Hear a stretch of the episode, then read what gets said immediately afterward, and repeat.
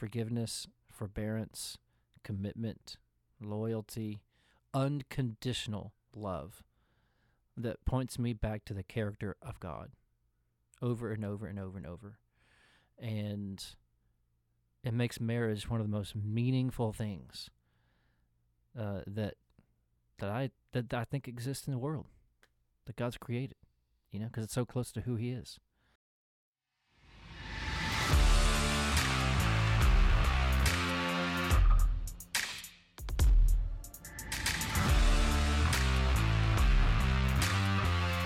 Welcome to the Fire and Bones podcast. I'm Michael Crosswhite, pastor of Emmanuel Baptist Church in Tuscaloosa, Alabama. And I am Nathan Loudon, the pastor of Millwood Baptist Church in Austin, Texas. Follow the podcast, rate it. Thanks for listening, and we hope you enjoy this week's episode.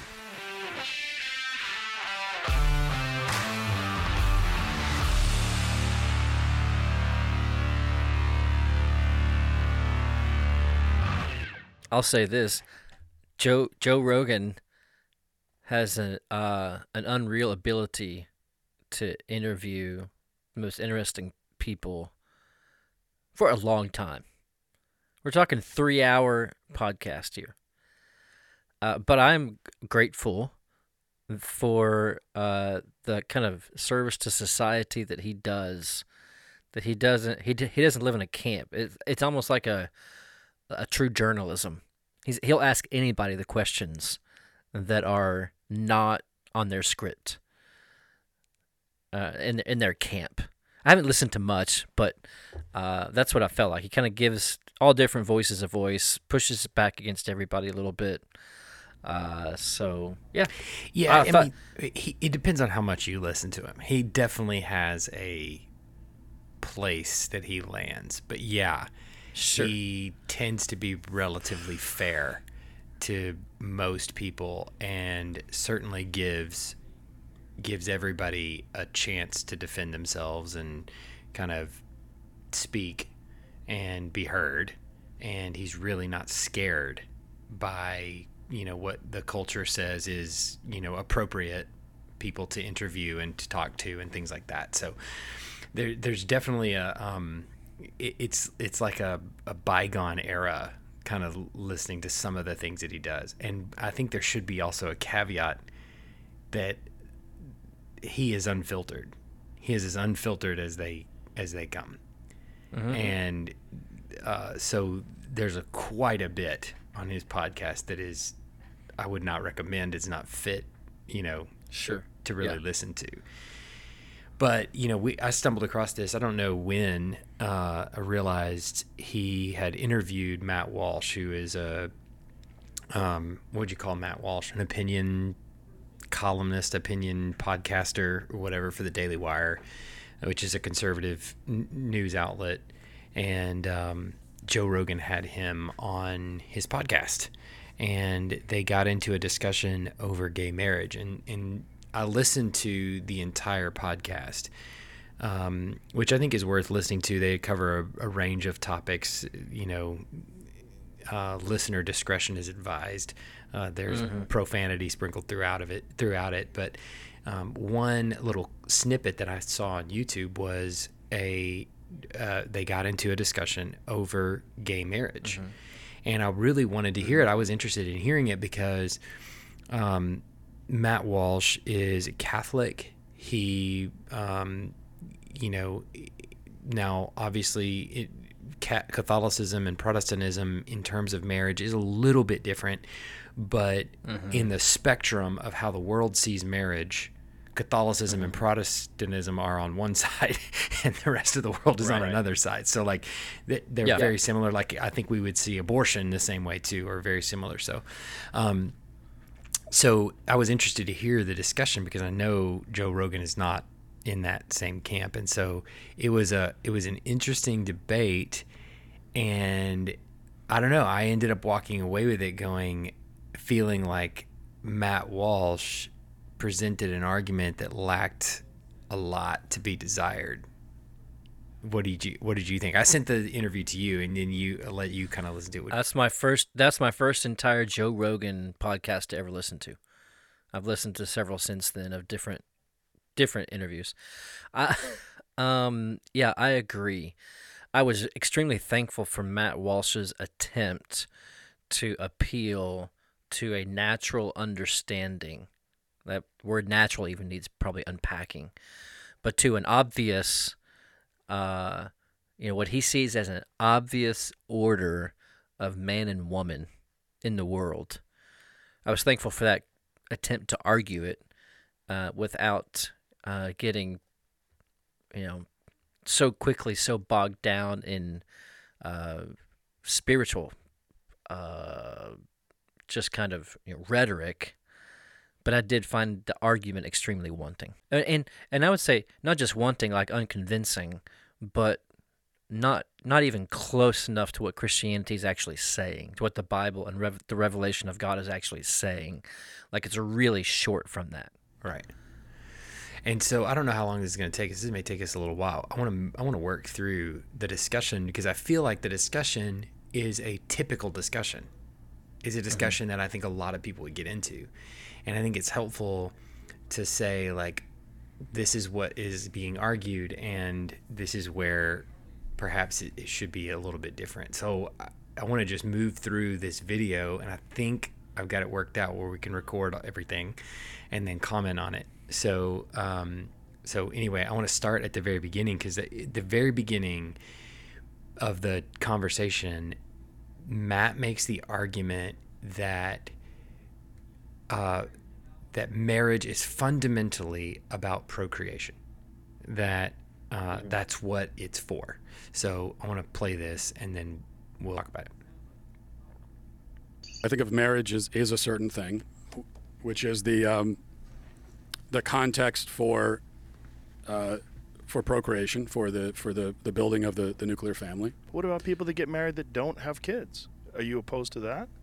What if they get married, they decide, you know what, we don't need kids. I'm going to get fixed. You get your tubes tied. Let's travel the world. Well, what do you mean? Am I opposed to it? I mean, I, I think that uh, that every married couple should be open to life.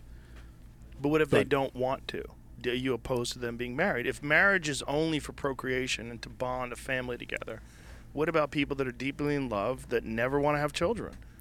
I, I don't think it's it's not only procreation, but that is one of the fundamental definitional uh, uh, aspects of it. Uh, of course, there's more to marriage just than that. And what about people that are infertile? They fall in love and they realize that they can't have babies. And they don't really necessarily want to they, adopt. And, Is that okay well, for them to be married? Because then you're, by definition, marriage falls into a completely different thing because then it's a bond of love. It's a union of love. Sure. I mean, that doesn't change the nature of, of marriage, though. It's a, it's a little bit like um, I say that uh, uh, what's the definition of a woman? Well, a woman is someone who, by her nature, can conceive children in her womb and bear children. And then the response is always, well, what about women who are infertile? Does that right. does that destroy your definition of woman? And uh, it it doesn't because you know, it, it's still it's still a woman's nature to bear children. Not every woman will, and there will be disease and infertility and, and old age and all these things that will preclude that. But it's still it's still of her nature to do so. Um, and I would say the same thing for marriage. I mean, it's it, it is natural in a marriage for, for procreation to occur. It's not always going to happen in reality, though. But that's still that's still one of the natural functions of marriage. And and uh, married couples who can't conceive children, there are other ways to um, be parents, like adoption, for example. If they want to. Right. But if people want to be married and don't want to ever have children, are you opposed to them being married? Well, I'm not. I'm not. I wouldn't advocate a law that would prevent it. But would I, it change the definition of what their marriage is to you because they don't want to have a family? They just want to have a loving bond. I think this would be a, a couple that is rejecting uh, one of the fundamental aspects of marriage, and they they should be they they should be open to to life. I would hope that in the future they would be, but okay. So they start off with marriage is for procreation, and I don't know what what did you what were your initial thoughts?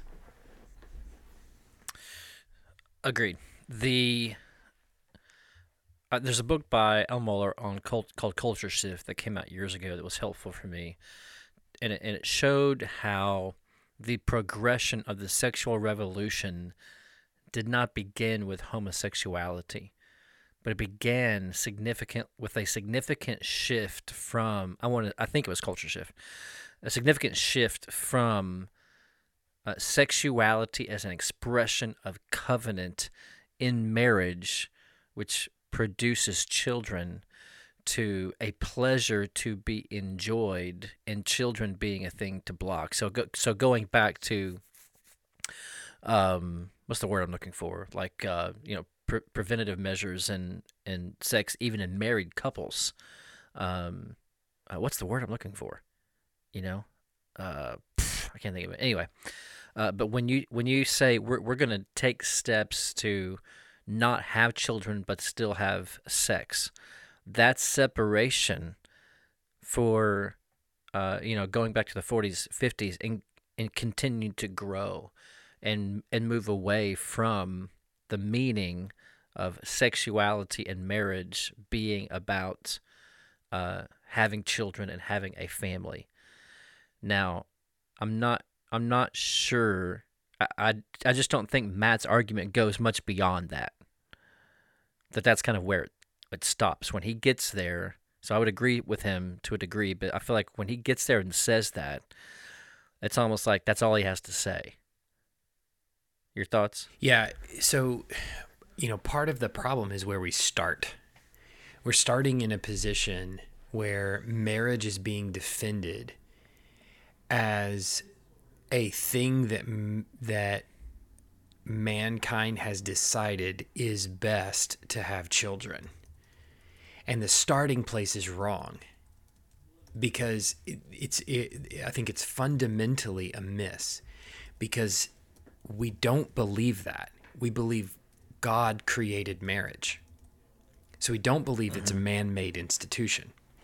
And we don't believe that it's a man made institution for the purpose of having kids. We believe it's a God ordained, God created institution for the purpose of having children and working together to spread his rule and his reign around the earth. So mm-hmm. when you begin with in the position where Matt is, he's on the wrong foot already. And I found this to be the miss of the entire interview. Matt never comes back to, no, it's God created. And I think mm-hmm. it could be remedied just by Matt asking the question, Joe, are the, is there such a thing as a God created right? Where do rights come from? If rights mm-hmm. come from government, then government can create it and take it away. But mm-hmm. if there is a God ordained, God created, if we have God given rights, then doesn't that mean God defines the right too? And I think mm-hmm. because he begins on that wrong foot, Joe pins him to a wall. You know, because if if if it's procreative, then here are all the exceptions where procreation doesn't happen. Are you against mm-hmm. those things? Well, no, not fundamentally. I'm not. And he, and Matt kind of is in this position where he's equivocating, you know, because the Bible is never brought into the into the fray. And I think when we when we discuss, especially when we discuss with the world, Christians are so afraid to bring the Bible into the conversation because it's as if the the well, we can't use the Bible because you know we we've got to do apologetics on a on a secular worldview level. And I'm not saying that there aren't ways in which you can argue from a secular perspective toward you know the Christian narrative, but why are we abandoning the scriptures? No, the marriage is mm-hmm. God created. It's a God given mm-hmm. right. I believe marriage is a God given right. And that changes the nature of the conversation entirely. It's a God given right. Is what is freedom of speech? Why do we believe speech should be free? Why do we believe religion should be free? Why do we mm-hmm. believe that you have a right to personal property? Where does that right come from? Well, if the government created that right, then they can take it away. But if God gave the right, which the founders of the Constitution believed, that's the reason government can't impose upon that right. So then the, the narrative and the whole conversation between the two comes back to uh, what is at stake here with the government taking over the definition of marriage, co opting it for its own purposes. Does that make sense? Mm-hmm. Yeah, I agree. We're coming down to the conversation of, you know, is is there a God? Is there a creator? And also revelation. You know, our epistemology. How has God made him known? Has he told us? Has he made himself known? Has he made the created order known and knowable in, in any way? And th- I think there's a discussion here to be had on can can the things that God, some of the things that God wants us to be known, can they be known and observed through nature? Which is about as high as Matt ever really goes. You know, like marriage is there for making children, but you don't need marriage to make children. I think that's, that's another one of Matt's problems is you can make children without marriage all day. In fact, you can make a lot more children without marriage. Sure. You know, if you're just gonna have one woman, one man. What Nick Cannon? Make, There's several you know, people out maybe, there right now in society that are doing that. Elon Musk. The, the they've been they. I mean, seriously though, they they've been. Uh, that came to your mind so fast. Yeah, they have been. Well, they they've been uh, notably like touting the f- sexual freedom that they have and how that's mm-hmm. led to procreation. Who knows how many children Elon Musk has? Who knows how many children sure. Nick Cannon has? Really. Yeah. And and all of them, neither one of them is married. And I, you know, I don't know how. I think Nick Cannon has what nine or ten I, children I that he's know. that he said, and yeah. and by like I don't know how many different women, five or six different women, you know. Yeah. So so to your point, like yeah, you don't need uh, marriage for procreation so it can't fundamentally the, be about that. Yeah, marriage marriage isn't just a procreating relationship. That's not it. Um, you that that would essentially put us down, you know, like closer to like an animal base. You know, like oh, we just happen to be beings that uh, you know mate and partner for life. You know, like what with no meaning to marriage actually. So imagine how that conversation changes if Matt goes, "No, no, no. Marriage is fundamentally created and ordained by God and it's a right given by God. He sets the rules and the parameters of it." Yeah, then the, then the question becomes how do we know?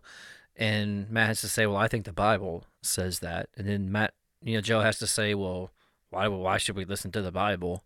And now you're in a conversation of creation, revelation, the credibility of the Bible, and is there a God who has made himself known at all? And a fundamental conversation about mm. rights. So Joe's about to get into like happiness sure. and shouldn't everybody be free to have happiness? And where do you get that? If it was government created, then why shouldn't the government be able to take it away? Mm-hmm. Don't they have a fundamental right to give and take away? If they were the one that gave it, who's to say they can't just come in and, and remove that yeah. right? And you're assuming some... that there is a right. And it, that right, if it is a right, has to be founded on something higher than the authority of man. Or else so that's that's the I think the problem that we're in in this country that we're coming to very quickly is when you abandon God, there is no foundation for rights anymore. Rights are merely given and taken away by government. Mm. And so if you don't believe marriage is a God given right, then what is? Mm. And if nothing is a God given right, well, then we don't have any rights. Mm. Right? Right. I think I I do wonder if there's some helpfulness to Matt's attempt at, at, at answering just on a natural level because it's the the creation of man and woman in in marriage is so fundamental to the created order from from Genesis forward. And and I'm thinking about Paul eh, in his use of those who gave themselves up to dishonorable passions, women with women, men with men. And he uses that phrase that they uh, exchanged natural relations for those contrary to nature. Now, is is Paul in a sense saying that there's an exchange not just of like Moses' law for Muhammad's law, like a revelation like that, that was given to Moses, but of something that's so natural. Paul, Paul, Paul's point seems to be in Romans 1. They're even rejecting something that is so observably obvious and natural to everyone in the world. That this is not this is in the line of general we you know what we kind of distinguish as general revelation that everybody can see this and know this and there's a there's a depravity that goes so far that it even rejects the natural things. Just the thing. Now, when I say natural, I don't mean uh, like created by nature or like from Mother Nature, uh, but things that are so observably natural to being human that you forsake those. So there, there seems to. I don't know if Matt's trying to do that. He never mentions Romans one. He never makes that kind of uh, argument.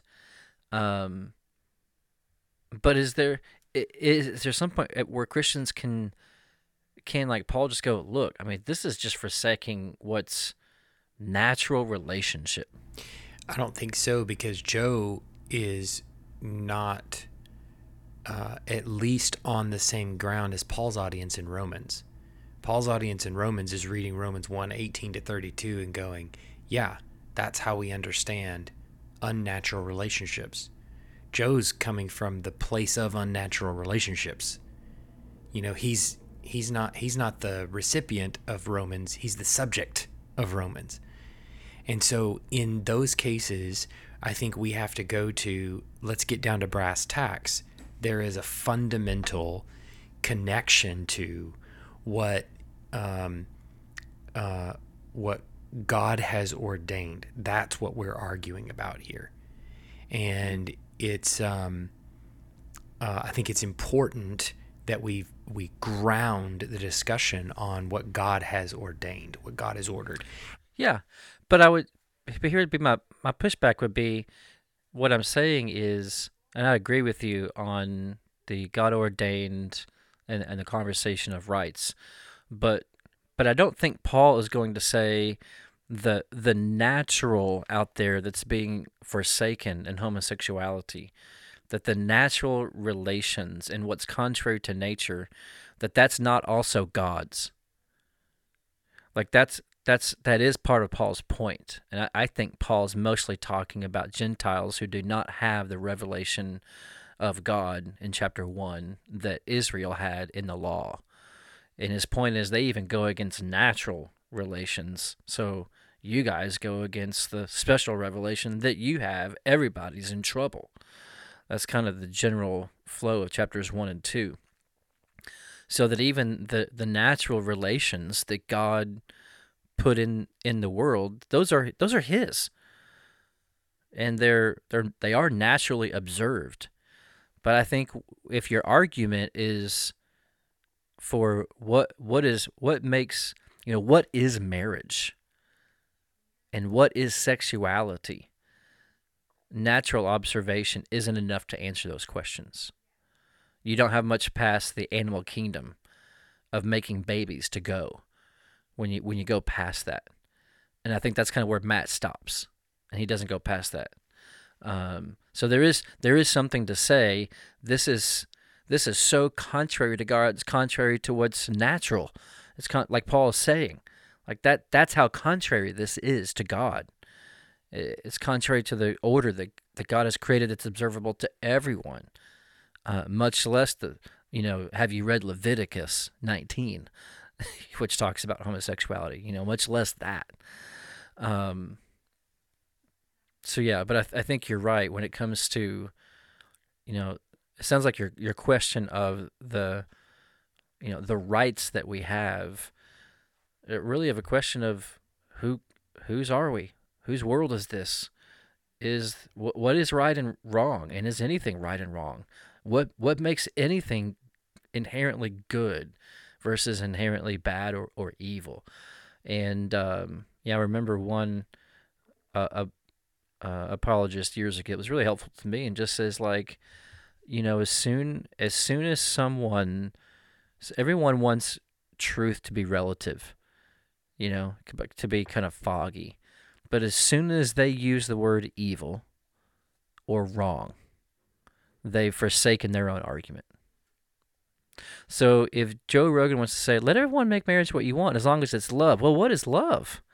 I mean, who gets to say what is love? Who gets to say what's good? What's good love? Is there such a thing as a as a bad love? I mean, so it's just it's a kind of morally vacuous, you know, it it, kind of just spins in on itself and doesn't have any explanation for what is what is what is right and wrong other than kind of um guessing, I guess. I and, and you know, as soon as you have daughters and you get angry at the you know 49 year old man who's stalking them on the internet and trying to form a relationship with your 12 year old daughter your 14 year old daughter all of a sudden now there is boundaries on what love is. And if they say well you know i am just i love who i love and i'm going to marry who i'm going to marry or whatever you know over my dead body you are you know that's that's mm-hmm. wrong, that's bad, that's evil. But where do those boundaries come from? And I think unless you ground this in God-given rights, then we're already on the wrong foot. And I don't think there's any winning for Matt here. I don't think there's any mm-hmm. ground in which he actually comes out on top of this debate because the reality is he hasn't grounded it in scripture itself. He's grounded the purpose of marriage in things that are fundamental to just society as a whole, you know, just procreating or whatever, which isn't required, which marriage isn't required for. Mm-hmm. All right. Um, we're going to go to the next section. Um, but then why are you opposed to two gay people doing that? Well, because because again, it's it's it's not about choice. It's about what this institution, marriage is an institution, and what is it and what purpose does it serve? And I, I, I do not agree with um, tearing down or, or, or changing this definition, especially because the people who have changed the definition haven't come up with a new one. So they, they say, well, that's not what marriage is. So for thousands of years, we said marriage is the procreative union. And then we had the other side that came along and said, well, it's not that. Okay, well, then, like, what is it exactly? And I know you said, well, it's it's people who love each other. Two people love each other. Well, but then why two people? Why do they have to love each other? Um, you know, all these kinds of questions. You get into you know, what if they're, they're in the same family? What if brothers and sisters want to marry? And I know every time that comes up, you know, the, the advocates for gay marriage will say, well, that's a slippery slope argument. That's a fallacious. But it's actually not. It's like we're trying to get to what do you even think this institution is now, since you've rejected out what we were saying it was. And, um, and I've never found a, a, a compelling definition. And, just, any, any, def, any, definition offered, it's like, it's like, well, what, you, what you, what's even the point then? Why, why, just, why, do we even need this now? Okay. Hmm. So um, there's a fundamental question.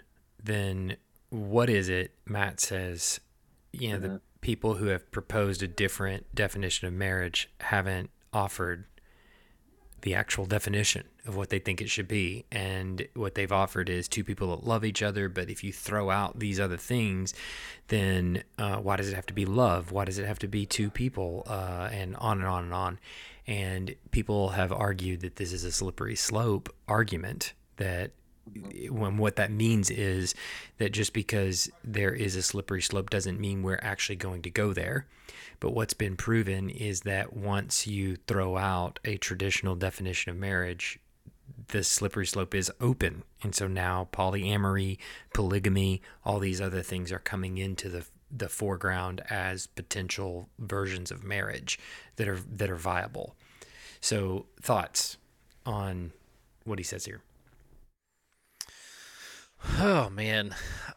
The I think Matt's right to say when you redo a definition, you're, you know, what is what is love? You know, why just two people? His his his point does ring true, because when we remake marriage into something of our own making, we can just keep making it whatever. And you know, you're you're talking about how, um, you're you're talking about how.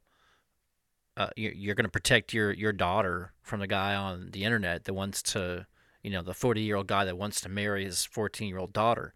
Well, there there are movements out there that want to say you know, that's not wrong.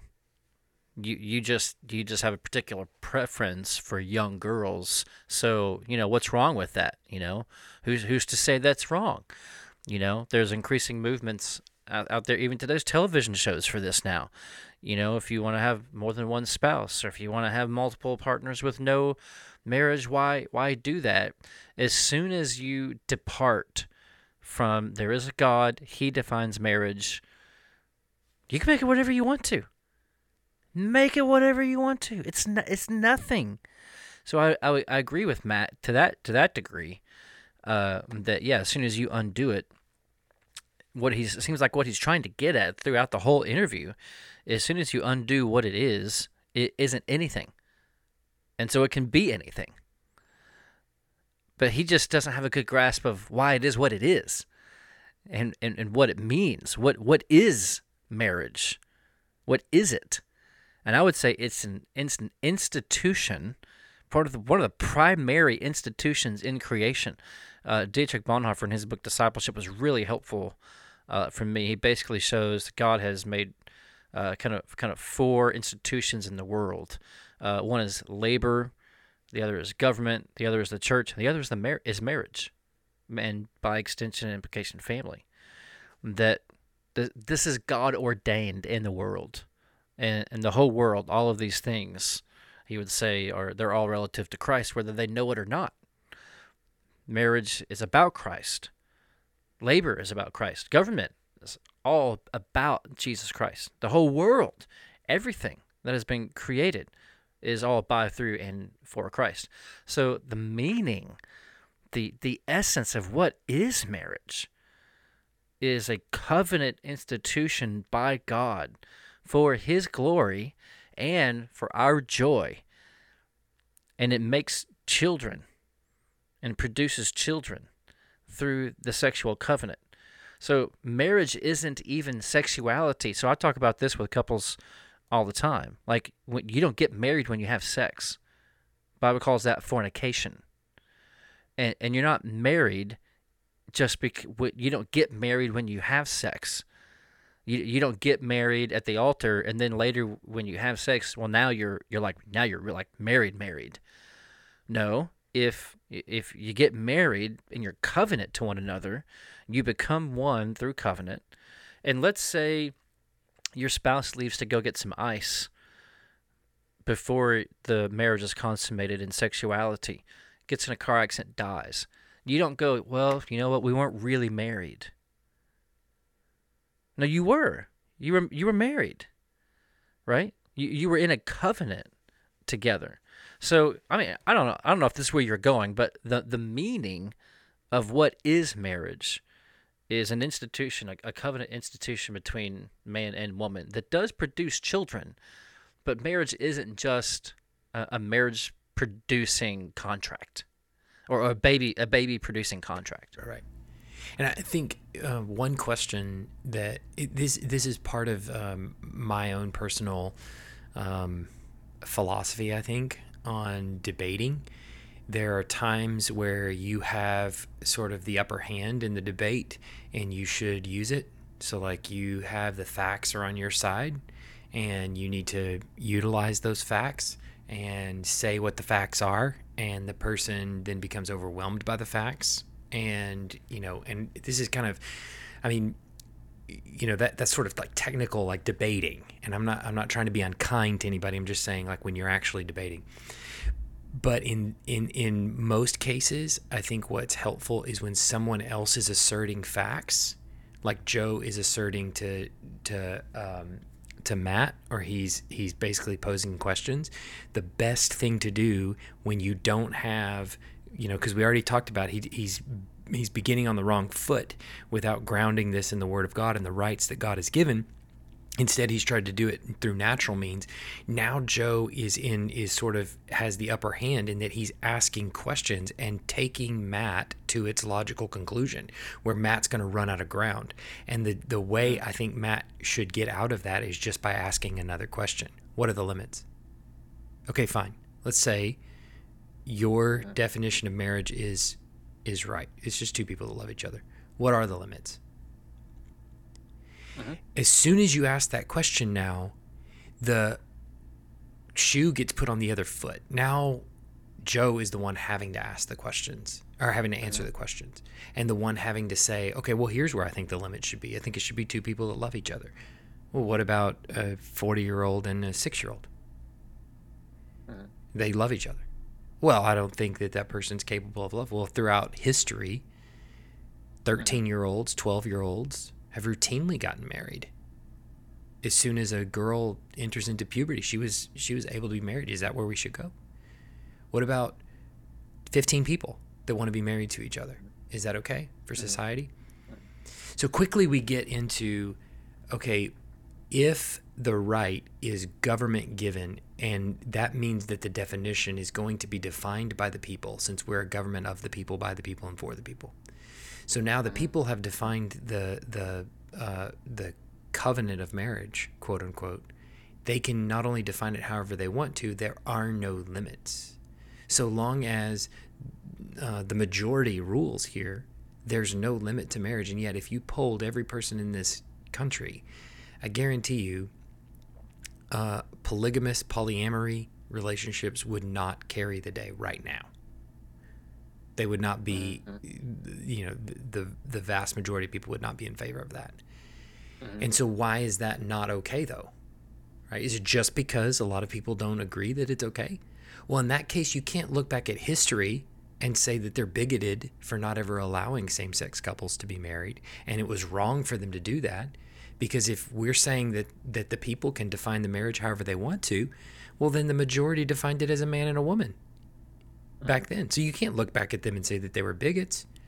They just didn't want that for their society. But you can't have it both ways. You can't look back at the past and say they're bigoted, and then in the in the present and say it's whatever we want it to be. Well, it's, if it's whatever we want it to be, then that's what they wanted it to be. So it's it's like I think the the whole the whole conversation shifts as soon as you say, then what are the limits? Because you're yeah. going to have to and, define limits. Yeah, and I, and I think I, I think it seems like Matt is trying to distinguish, and and I feel like Christians do this in general. You know, I want to, uh, and I'm going to talk like I assume Matt's a Christian. I, I'm just going to give him that for the sake of the podcast right now. But but Christians in general will will tend to want to disconnect somehow like some obvious truths about marriage from Christianity itself so that if if you can maybe make it to where you reject marriage without rejecting the faith just yet, you know, so that it Matt almost seems to be kind of not, not he's not high, he has nothing to hide. That, that's for sure. If you if you know if you've listened to the man, he he doesn't have anything to hide. Uh, but he seems to want to put the, the the Catholicity of his faith and and his faith in general kind of over here back here let's just talk about what's obvious. Let's just talk about what, what's natural and makes sense. I, I think this makes sense. I happen to be a a Christian and a Catholic, but but marriage just makes sense.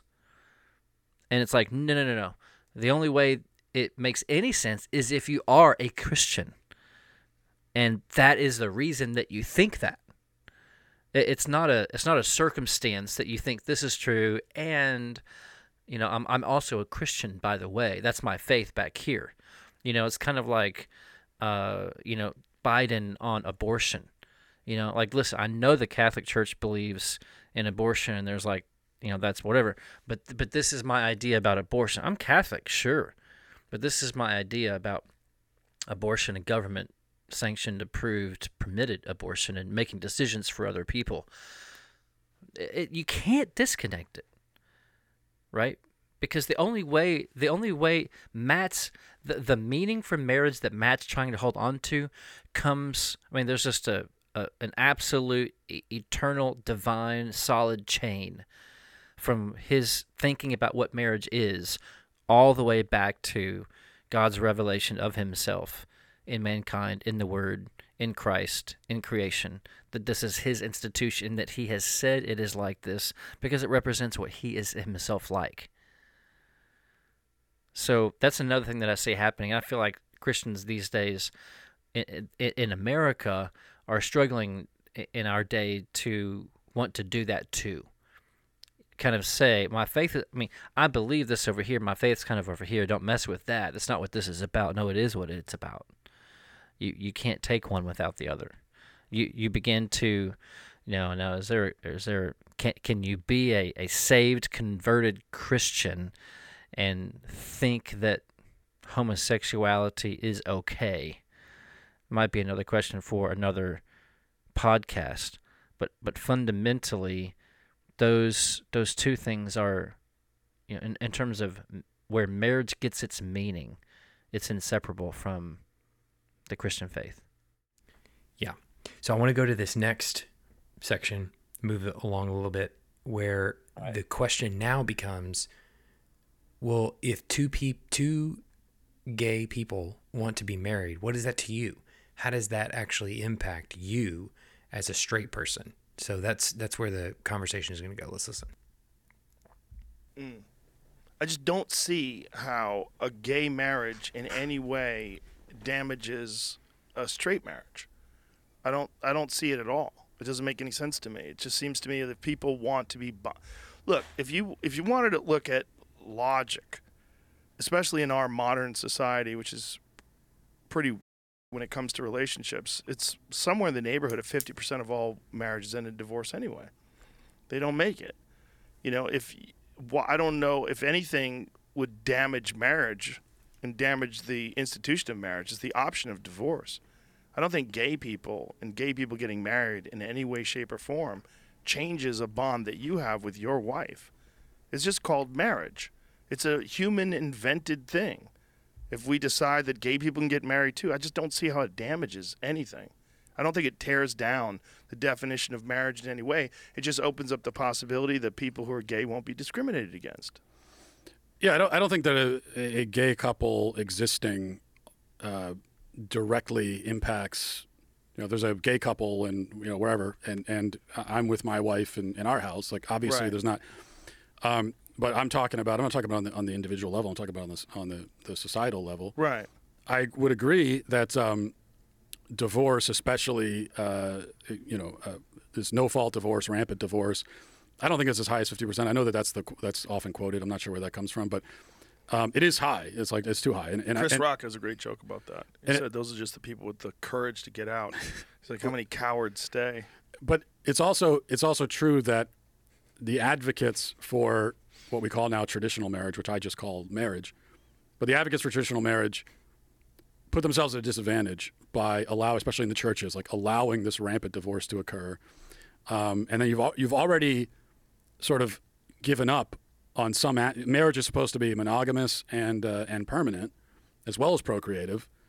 Well, you've given up monogamy and permanence, and so now it's not. That's that's that's two of the three legs gone, and so now this assault was waged on the procreative part of it, and it was just it was it was difficult to, to withstand it because the institution had already been weakened. So I agree with you there. Um, but my answer to that is to try to reinforce what marriage is, not to just give up on it entirely. And I, I still think you're left with this question of like if marriage is not what I'm saying it is, then what? Why do we even need it? What's the? I mean, you're saying it's a it's a man-made institution. Yes. But you Okay. So he says, Joe says, look, if you want to look at the damage that's being done to marriage, it's not homosexual marriage. It's no fault divorce. Right. It's rampant divorce. Agree, disagree? What do you think? Uh, I mean, it, it's a bot. That's a bot. What is divorce is a, a byproduct of all those deeper things. And I think part of it would be what Joe Rogan just said. This is a man made institution. We have taken two people getting together and making children, having a family, and we called that marriage. And we made up this system. Man made up this this thing called marriage. And uh, yeah, maybe maybe most of the time it's with men and women to you know make children, and that makes that makes some sense. But we made it up so we can we can make it into anything else. Um, I mean, right then that when when Matt didn't press on that, and when we don't press on that, what else are we talking about? Where there, no matter where you go after that, where what what are you, what are we talking about? So the two aren't mutually exclusive. So you you you say no fault divorce has damaged marriage. It's not same sex marriage that has damaged marriage. The two aren't mutually exclusive. Both, in other words, can do damage, but they do it in different ways. And the way that uh, divorce has damaged marriage is that we that marriage is fundamentally a covenant for a lifetime between a man and a woman. And where do we get that? So if if you want to call that damage to marriage, where do you get that? Well, you mm-hmm. get that from scripture that says that it's man and a woman for a lifetime. So yes, I agree that has damaged it, but it has damaged it on the on the covenant side before God. Now, the the part where same-sex marriage has damaged what the definition of marriage is that in same-sex marriage, the government has come in and has said, we created marriage and therefore we can define its parameters. We can define what it is and what it is not. So now the damage that's being done to marriage is not that gay couple over there that got married. Like they're they're not the ones fundamentally destroying marriage. It was the it was the institution that came in that said, "We'll take that that God has created, we'll bring that over to our side and now we'll set the parameters for it." But Matt can't bring that argument to bear now because from the very beginning it was on the wrong foot. So at the very beginning if he had said, then, you know, what is marriage? Is marriage I believe marriage was created by God and it's an institution created by him and defined by him. Now, in this part of the conversation, he can go, Well, no, I believe it was created by God. And the, the damage that's being done to marriage is that the government has taken what is a God given right and they've made it a man made right.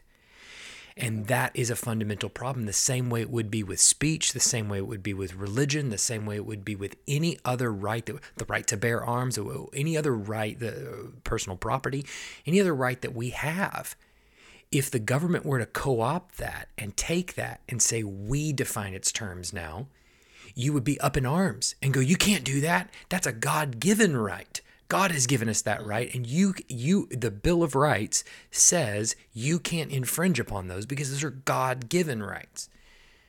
Well, marriage is a God given right. And the problem is the damage that's being done by same sex marriage is not that gay couple over there who got married. It's the fact that the government was the one that co opted the institution and sets to define its parameters.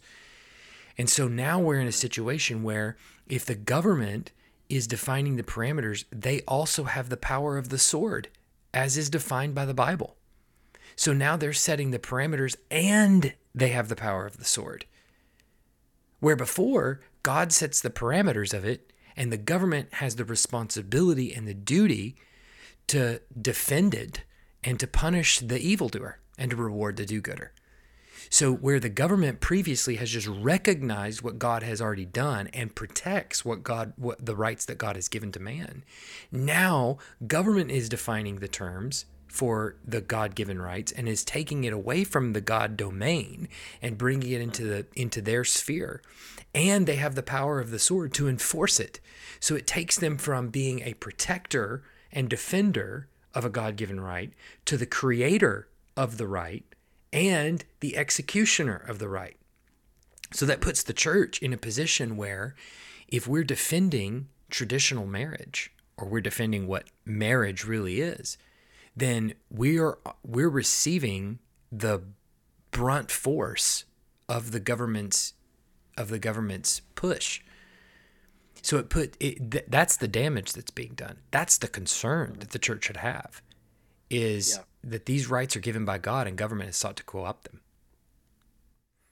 And so much of so much of that even has conversation as, as well about you know historically through time, how much of how, how much of the government's business should marriage be anyway? how much you know should should the government be in the marriage business? Is this a church institution? Will we see, you know, are we are we looking at a, a potential future where people are, you know, could be married in churches but not registered as married to the government or or something something like that? You know, because um, today you can go get married at the justice of the peace.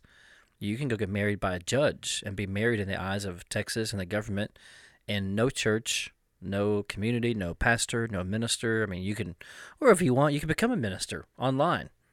You know, you can you can get your aunt to become a, a minister and be ordained. You know, it takes about sixty seconds, five minutes maybe. You can become a minister online, and then you could do you could you could people do this all the time. You heard of this? Yeah, yeah. We we can't find a pastor. We're not part of a church. We want something sort of religious. So, you know, Aunt, Darby is gonna, you know, or she's gonna be the minister, and she gets ordained and comes and makes this an official legal marriage. So, yeah, I think it has all kinds of questions in it about you know that what you're talking about in in matters of the government in relation to marriage? And are we just talking about tax breaks and filing? Are we talking about insurance? Are we talking about uh, who gets the kids if someone dies? Can you adopt children? Um, it, at some point, it can't not be a legal recognition, but its its meaning can't come from the government.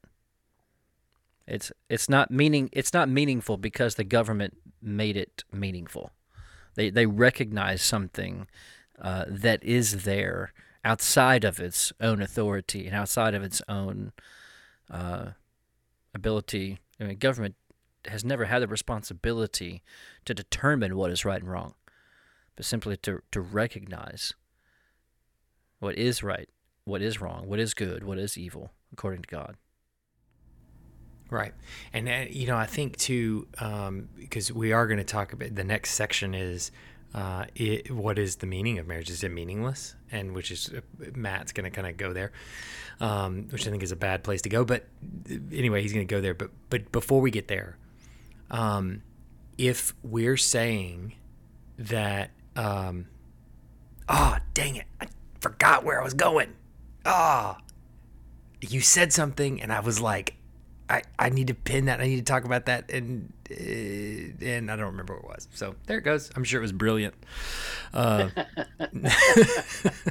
I hate it when I do that. I'm like, yeah. trying to remember. I could have written a book with all the br- brilliant things I've forgotten, man. Oh, yeah, sure. You know how many books I would have written if I could remember all the brilliant things I've thought. so, so um, yeah. So let's go to the next question uh, is marriage meaningless? Here it goes. But you're also like the way that you're pre- presenting it. It's it's a, it's also it's a totally meaningless institution. So no, they don't need it at all. No, it's not meaningless. It's because it means something to the people that get married. So it's just it's just a subjective, symbolic thing. I mean, what? Yeah. So if you're kind of what it is. Look, there's a massive responsibility when you're married and when you have children to keep your family together and you raise and keep everybody happy and healthy and there's great reward to that yeah but it doesn't always work out it's not it's not a it's people change people are it doesn't it doesn't always work and so i don't think it should be outlawed because 50% of the people fall apart just like i don't think it has any effect whatsoever on a straight couple if a gay couple decides that they want to make it official. And that's what it is to them. It, it gives them a feeling that that they're accepted and appreciated and that they're not discriminated against because they happen to be homosexual. So well, what you're articulating to me is the damage that's done by gay marriage to the institution of marriage. But how is it done? How is that because, in any way damaged straight people? Because we are making the institution meaningless. But it's not meaningless. Well, but it's just very meaningful to the people that have it. Subjective, symbolic, and it's about your own personal feelings. Isn't it though? Well, no, I, I would say that it's not. It's, it's well, if it's not subjective and it's not symbolic, it's then... it's it, it, it, codifies and protects and uh, gives a name to a, a thing that actually exists, which is which are you know man woman couples creating people, creating creating babies. Um, but not always. Right, but, it, but that's still, that's still the that's still the nature of the union. So, but what are the percentage of people today that are married that don't have children? I bet it's pretty high amongst heterosexuals. Probably. Is there something wrong with that? I, I think there is something wrong with that. I, I think it, it, there, there is something wrong with you know getting married and saying oh, we're just we don't we're not gonna have any kids at all. But why is there something wrong with that? If someone's personal choice, well, why would that? Why is it wrong that two people are like you know? I am deeply committed to work and I don't want to sacrifice any of my career and I don't want to ruin a kid because I'm constantly at the office, but that's where I get deep satisfaction and and that's that's what I'm focused on. And the the woman says that's great because I don't want children either. I really am yeah. attached to my interests and my career and what I like to do. That, that's not damaging your relationship with your wife and your family. It's I don't certainly I certainly don't think of it as a threat to my marriage or my family. Yeah, it's. Uh... So I remembered what I was going to say. By the way, I wrote it down this time so that I can. Um, there always comes. Your the, book there typically comes back to this this question of whether or not government should be in marriage. That's what you said, and and that's uh, I, I triggered something in my mind. Like th- there's there's always this question whether or not government should be in marriage, and I think Christians struggle with this more than anybody else. Is maybe we should just get married in the church. Government shouldn't be in marriage whatsoever. And then other people, other Christians will come back and say, well, no, we definitely want the government in marriage, right? Because I mean, you don't want you know, a, a six year old marrying a 35 year old. You know, that, you know, we want the government in marriage. But there's a fundamental difference between the government defending marriage and defending what is right and wrong, punishing the evildoer and rewarding the do gooder, as the Bible would define it, mm-hmm. and being in the marriage defining process in in the one where they're saying to the 35 year old you cannot marry the 6 year old they're defending what marriage is. And they're saying it's one man one woman for a lifetime. Now it will be to some extent a societal definition as to what is a man and what is a woman. And i realize we're having a question about that right now too. But but it will be a societal thing of like okay is a 13 year old a woman is an 18 year old a woman. You know, we define it here, it's somewhere between 18 and 21. You know, some rights you have at 18, some rights you have at 21. Most places it's legally 18, you know, but not everything comes to you until 21 and you can't rent a car until you're 25. So, you know, there's, mm-hmm. but, but for the most part, there is a societal definition as to when does a person reach mature manhood and womanhood granted mm-hmm. okay? But once the society has decided this is manhood and womanhood it is the government's responsibility then to protect marriage within those terms. And there's a fundamental difference between them protecting it on one end like in that case and actually then what they're doing now co-opting it and saying we define all of its terms. We not just def- we don't just defend we define. And I, I, think that's that's the fundamental problem here. So then we move on yeah in this bit where he says, where Matt says, well, then it's just meaningless, which is right in some sense that it is meaningless. But Joe says, no, it's not meaningless to the person who's getting married. So, what do you think of this, your appraisal of this argument? It's non meaningless to the person getting married. Um, no, but it's still a personally defined meaning. Right? It's it feels meaningful, but you know, Joe seems to contradict himself. You know, the argument he he's putting forward contradicts itself when you say, you know, it's a man-made institution, yet we need someone to certify it. We want someone to approve it. We want it to be official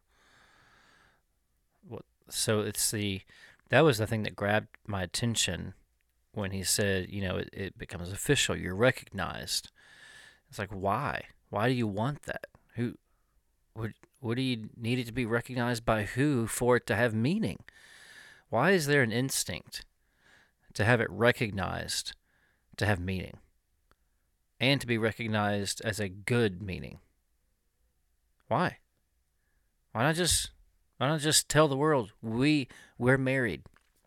Have you been officially married? We don't need to be officially married. We just are married. We don't need the government to tell us we're married. We're just married. Where does that come from?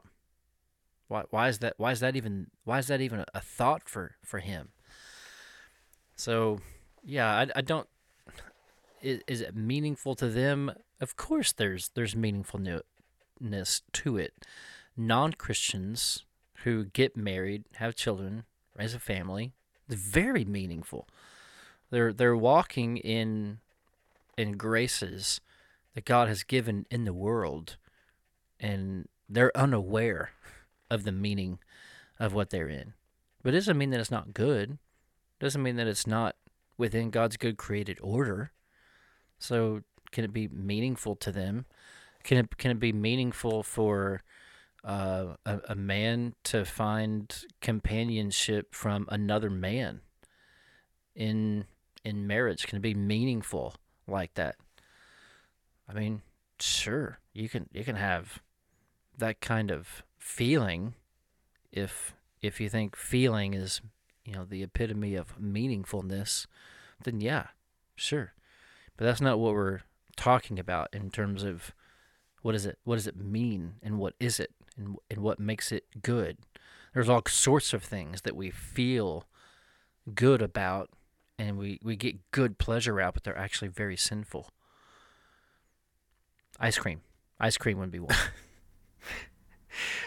Uh, there the I think the fundamental problem that they have right now in this part of the argument, it actually began at the very beginning when Matt did not bring marriage back to defined by God and given by God as a right. Mm-hmm.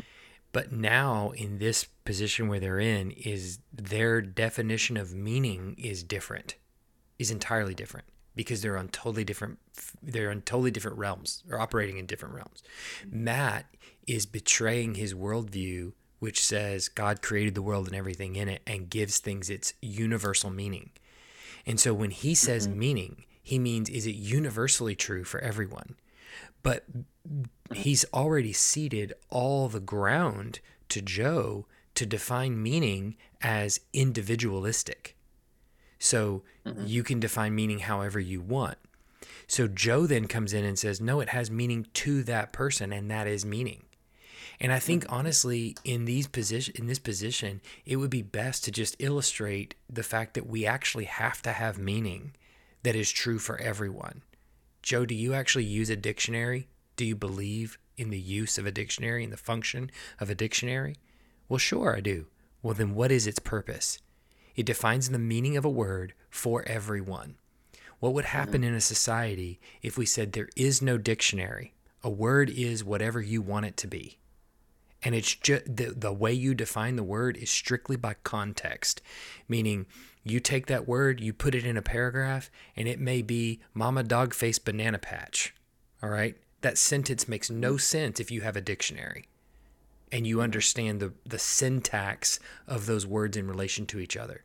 But if mm-hmm. if all of a sudden the meaning of words becomes individualistic, then we are strictly relegated to context. So you read that sentence and you read the paragraph around it and you know what the person means by mama dog face banana patch. And then the the the words have taken on all new meanings because the mm. author has defined the meanings. Well, if that's what we're saying is true of marriage, what else is that true of? And in, in how can society actually function if every person gets to determine meaning for themselves and there's not actually a universal meaning? You say that you have a right to guns, you say you have a right to personal property, you say you have a right to all of these different things that we believe is fundamental to be American, all right, or to, to have a functioning society. But where do those things come from? And if government gets to define the meaning for it, not just it, well, that's another part of it is you you've previously argued that government is defining is defining marriage. Who are they defining it for? I thought I thought meaning is to the individual to determine. Mm-hmm. In which case, government should be out of it entirely There is no question uh, that government has to answer here. We we should really get rid of government altogether. They have no business defining any kind of meaning at all for us. Right? So, you know, I, I think it, it, we're they've gone to a position which is a logical connection based on where the argument started, which is complete nihilism. But I think it's very easily overcome by just saying you can't actually function in a nihilistic universe. And you don't want to function in a nihilistic universe. You want to make the rules. And so, really, it's an art. Back to what Jonathan Leeman said, I think in um, uh, Why the Nations Rage. Is it Why the Nations Rage or How the Nations Rage or The yep. Nations That Rage or something? It's a book about nations raging. Um, is that all of these arguments is a battle of gods. That's really what it is. Who gets to to have the authority here? And that's what this conversation is, but it's it's masqueraded in a freedom hey, we should just all be free, just let everybody be the way they are. That's a God that you're arguing for. That's not just a, you know, uh, a logical position that Joe wants to make it. He, mm-hmm. He's actually arguing for a God and a worldview. So why does mm-hmm. he get to win? Why does his God get to win? Right? Mm-hmm. So you're just yeah. arguing for your God over my God. Mm-hmm. You know, can I say something else too? Are you going to do another clip? I am going. I have one more clip, but that's it. Wait till the end. Do the clip. All right. So this one is uh, comes down to the final part of it, which is freedom as Americans. It's a little bit longer, but but bear with me. All right. It is a personal choice. Right, but shouldn't but, people be allowed to make those personal choices? Like, isn't that a fundamental aspect of what it means to be American to have that freedom? Well, right, yeah, but right now we're not talking about what people are allowed to do. I'm not saying. That Well, that, we're talking about marriage, gay marriage. Okay, we, were, we, were, we were just discussing straight couples who choose straight not couples to have kids. Choose, that's also a personal freedom issue, right. isn't it? Yeah, but and I'm not saying that, that straight couples should be legally required to have kids. But I, I, you know, if you're asking me, do I think it's the right choice to just get married and choose not to have kids ever? I, I, I do not think that that's the right choice. It might it's their it's their choice, but people can make choices that are wrong. Um, and you can disagree. But how is it wrong if they have a fulfilling and wonderful life together with that choice? If their their thing is that they just want to have a bond between the two of them to just like take it to the next yeah. level, let everybody know like we are married. If I die, my money's going to go to Helen. And if Helen dies, you know, I you know, I'm going to mourn her because she was my wife and now I'll be a widower. Like to some people that distinction gives them peace and security and makes them feel better about the relationship that they're both so committed that they've legally signed documents that say that they're bound by law and under the eyes of God or whatever you believe in. Yeah. They're they're able to make that choice, but I think you're you're still rejecting one of the purposes of marriage and in the scenario that you just outlined, you're also deciding to live a really self-centered life. You're saying. what if you're not? What if your work is very charitable? What if it benefits humanity in a deep way? What if you spend a lot of time doing, you know, healthcare work and, you know, and uh, social work, and you're you're deeply committed to your community? It's not selfish at all. You're just dedicating your time to something I mean, other than raising new human beings. But yeah, you're a, dedicating your life to enhancing other human beings that are around you. That's a hypothetical. I, I, it I, is a hypothetical, right, but so is yours, right? Yeah, but I, I, think most of the people that choose like we're not going to have kids, and, and the and the the rate of uh, those rates are declining, um, and the age when people first have kids is also going up, and, and all of that. Yeah. And, and most of the people that are making these choices, I don't I don't think it's because they're involved in charity work. I, do think that it is more the the scenario you outlined in the, in the, the, first time around, which is just like, well, I, I, this is what I'm doing. You know, I have my job. I don't want to give it up. Yeah. Because um, but don't you think that people should have the freedom to live their life in that way? I think human beings vary widely, in a huge way. And I think there's some human beings that find a very fulfilling life just reading books and traveling and experiencing different things and seeing art and doing whatever they want to do. And they don't necessarily have to have kids to live a fulfilling life that way. And if they choose to do that with someone who they have a loving bond with and who they get married to, I don't think it's a bad thing that they don't want to have kids. Well, I think, I guess we have to. Maybe we're running into a, a question of of, you know, now you get to the real fundamental question. I think it's like a what, fundamental freedom thing. Yeah, it, it, it, we're not disagreeing, I guess, on the freedom aspect of it because again, I'm not saying that you should be required to have kids. But, so, but you're imposing your sensibilities on what you think is important in life to other people. Joe's but not. Everybody has a different idea of what's I'm important not, in life not, without hurting anyone. The thing is, like, what I'm saying is, these people that are that are married that don't have children, they're not harming anyone. They're not harming these unborn children that they never have. They're not harming anyone. And it doesn't affect your relationship with your family and your marriage at all. Yeah, but and I'm also not I'm not imposing myself on them or harming them by answering a question about about right. how I feel about their choices. Right, but nor are gay people doing that to you. I if, think the I, the harm comes from on a societal level when we start breaking down these basic uh, central institutions like the, the institution of the, of the family and of marriage that's where the harm, harm comes from. And the, the more that people believe, the more that we build a society where it's believed that marriage is objectively meaningless, right? It's, it's entirely subjective. It's just about, it's just about making you feel better. Um, the more that we build a society like that, I think the, that's where the harm comes in, the, wor- the worse it is. And people are going to reject marriage. Um, and, uh, and that means more, you know, fewer kids are being born. Also, more kids are being born in a context where they don't have that stable family structure. So the harm definitely comes it may not be this immediate, you know, connect the dots thing, but uh, and we can already see that. Okay. So we come down to this main argument of this is a fundamental freedom thing. And Joe, he says one time in the in the thing uh, that gay couple is not hurting anyone. And right. the conversation right. has now come to the same sex couple instead of actually coming to the one because the same sex couple didn't define marriage. They weren't the one defining it. The the one defining marriage was the government at the beginning who sought to define marriage. So mm-hmm. the mm-hmm. the the conversation now is hey that that same sex couple's not you know they're not hurting anyone but the reality is no one's arguing that they are no one's arguing that they're the ones hurting people. The the ones that are hurting people are is the government. So Joe says it's a fundamental freedom thing. But who gives you the freedom? Where does freedom actually come from?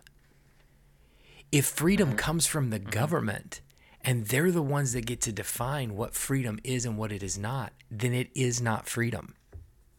It will never be freedom mm-hmm. because now another man gets to determine what I do and don't do, what I'm able to do and what I'm not able mm-hmm. to do. If instead the conversation was kicked back to the church and the government was able to say, look, we protect the institution of marriage and we give the we let let the church determine who is married and who is not married then all of a sudden the balance is restored again look we're, we're going to we're going to protect, we're going to incentivize, even, we're going to encourage, we're going to celebrate marriage as an institution in our society. That's what we're going to do. And whether that means there's tax breaks for yeah. kids or not, yeah. I don't know that that really yeah. matters. But but you know we're going to celebrate that as an institution. If you, if a gay couple decides we want to be together for a lifetime, and even if they go to a church that says we're going to marry same sex couples, you know, then whatever. The government's responsibility in, you know, can I pass on my wealth to, you know, my spouse, even if that's a same sex, you know, spouse? Can uh, they come see me in the hospital when I'm dying and things like that? You know, all those are of no consequence to the definition of marriage. You know, whether or not somebody can pass on their wealth, whether they can be visited and, and seen in the hospital by their quote unquote spouse you know that that to, is really of no consequence to the definition of marriage what we're really talking about here is if the government is co-opting those rights and has the ability to redefine them however they want then there is no such thing as freedom yeah so you ever read this book called Os Guinness of Free People's Suicide? No. He's talking the the entire book is exactly what you're talking about. Here's what he says. Unfettered freedom could prove to be the Achilles heel of the modern world, dissipating into license, triviality, corruption, and a grand undermining of all authority. But for the moment, the world is still both thrilled and enthralled by the great, quote, age of freedom. It's the world's most stunning success, and the United States, it's its most po- uh, proudest exemplar. And then couple pages later, just lost my sentence. He says the natural bent on self love is toward domination, not self restraint. So the power, so the will to power at its heart will relentlessly seek to expand unless it meets resistance. Freedom, therefore, thrives on freedom, and mistaking power for freedom expands naturally to produce the abuse of power that throttles freedom. That is, unless freedom is checked and balanced strongly, wisely, and constantly. You actually begin to mistake freedom for power. And and power not just in government, but power and authority, I think, to define meaning. Freedom when so when you go back decades in American history and see that you begin to feel we get to have the freedom to define meaning. Good, wrong, right, evil, wicked, fun, free. You define freedom when we get to define freedom itself. Then the the end goal ultimately is power to do whatever I want. There's no other there's no other where there's no other place for it to go. Cuz that's what it is. Uh, and a rejection of the power, the authority, the ownership of the world that God has himself. The meaning of what our world is being in God himself. Yeah. Yeah, I mean it, it's um I think uh we we we've we came to a place in the in the argument which I think is a logical conclusion, and at the end, what we're left with is a worldview that is completely nihilistic and without God, and ultimately is going nowhere for no important purpose, and so then we the meaning happiness joy whatever it is is defined by the individual. Words themselves defined by the individual and up to the individual. Um but none of this is grounded in god. Like none of that that was my big problem with it. And you know the reason why I sent this to you to begin with and said hey we need we really need to talk about this because you know I think one of the fundamental flaws that Christians make is we're f- afraid to use the Bible where the Bible is not welcome. And mm. I think it's a it's a mistake because it mm-hmm. it you if you don't use scripture and you don't say I think there's a God and I think he's mm-hmm. defined what is good and bad, what is mm-hmm. evil and what is not evil. Then you have to land where the nihilist does. Mm-hmm. I mean, you can't disagree with Joe if you throw out God. Mm-hmm. His conclusions are right. If God isn't real, or if you yeah. get to define whatever God is for you, or, or there's no objective truth of God, right. then he's right. Yeah. And that, yeah. that's the thing I think from the, the debate that I came away with was Joe's argument is really sound, so long as you're a nihilist. Mm-hmm. And and Matt sort of just ceded the ground to the nihilist and said, "Okay, I'll mm-hmm. argue from a perspective that there is no God." And he tried to argue from these sort of like um, high-minded, duty to society, sort of uh, traditional American patriotistic uh, kind of ideals which crumble, which absolutely crumble under their own weight, under the slightest pressure from the nihilist. Mm-hmm. And and I think it's a classic example of use the Bible. Just don't be afraid and just say, let's actually have the debate about whether or not God is God exists, and if so, what God mm-hmm. exists, which God is mm-hmm. it, and and what does He say, and what is He like? Because let's have that debate first, and if we have that debate, I think I'm going to win that one. And yeah. after that debate, okay, now what what has He said about marriage? What is it? And then I think from there, we can actually talk about how a functioning society that recognizes personal liberties, that there are people who are not Christians, who don't follow by those ideals, who are not going to live by those ideals, who don't want to live by those ideals, how they can also function in society and how the government can be for them too, and actually uh, help them and allow them to live and allow them the liberty that they they want, while also recognizing historic institutions that are given by God and rights that are given by God at the same time. How can we do that? Well, we've done it for 200 years. Yeah. And I and, and not trying to, to to juke you, but you might not win in the sense that you actually convince or persuade people in, in any conversation. But you will come to realize our, our difference is not particular to marriage or sexuality our difference is you reject God. You, you do not think there is a God, or you do not think that He has rights to your life. You do not think that what He that He has spoken clearly in His Word. You don't think that these things are true. And if we don't agree about those things, we can't. What are we talking about? And I would say the other thing too is, it. I I think that there there's there is an air in the in, in our culture today that says commands and and laws and you know right and wrong is really stifling and you know it's it can't be freedom so it can't be you know it can't feel free and I I I, I would just say there's there's an experiential aspect to God's created order and God's holiness that's so good.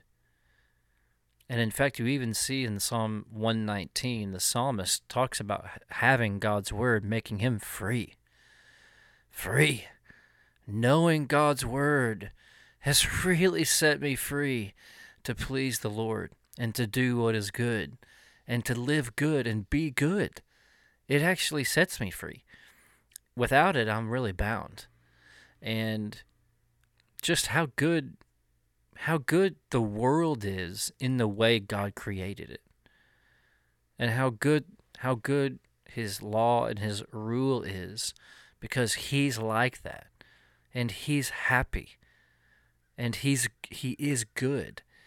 That it's not like, you know, there's this really good way over here and there's this really no, there is a superiorly, there's a superior goodness in walking with God, and a superior and a superior joy to be had.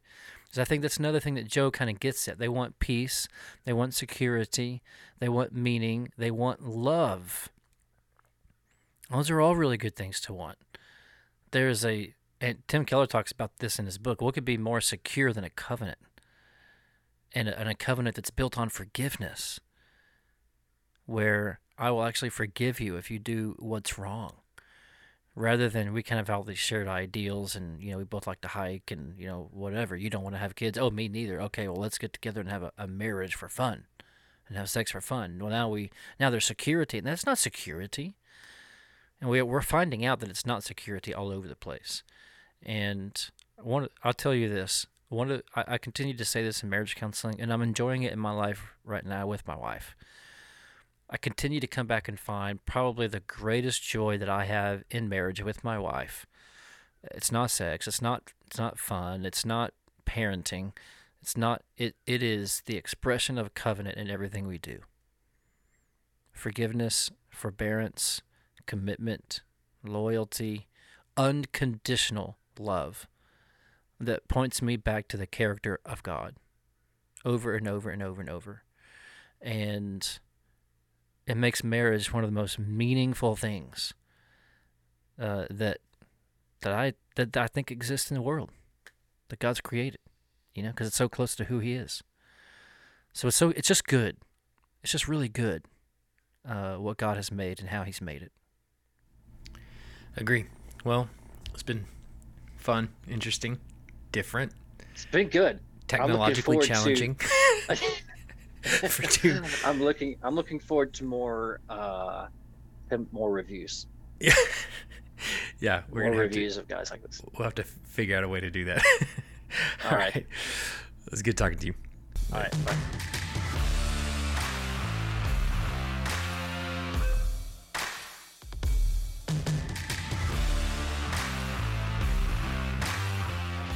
For listening to the Fire and Bones podcast. If you enjoyed this podcast, consider subscribing or following the show on your favorite listening platform so you can be notified every time a new episode is released. Consider leaving us a generous review if that's an option for you, and most importantly, share this podcast with someone that you think might benefit from it. Be sure to check the show notes for any relevant links, including our contact information. Feel free to reach out to us with any questions you might have. Thanks for listening, and we'll see you next time on the Fire and Bones podcast.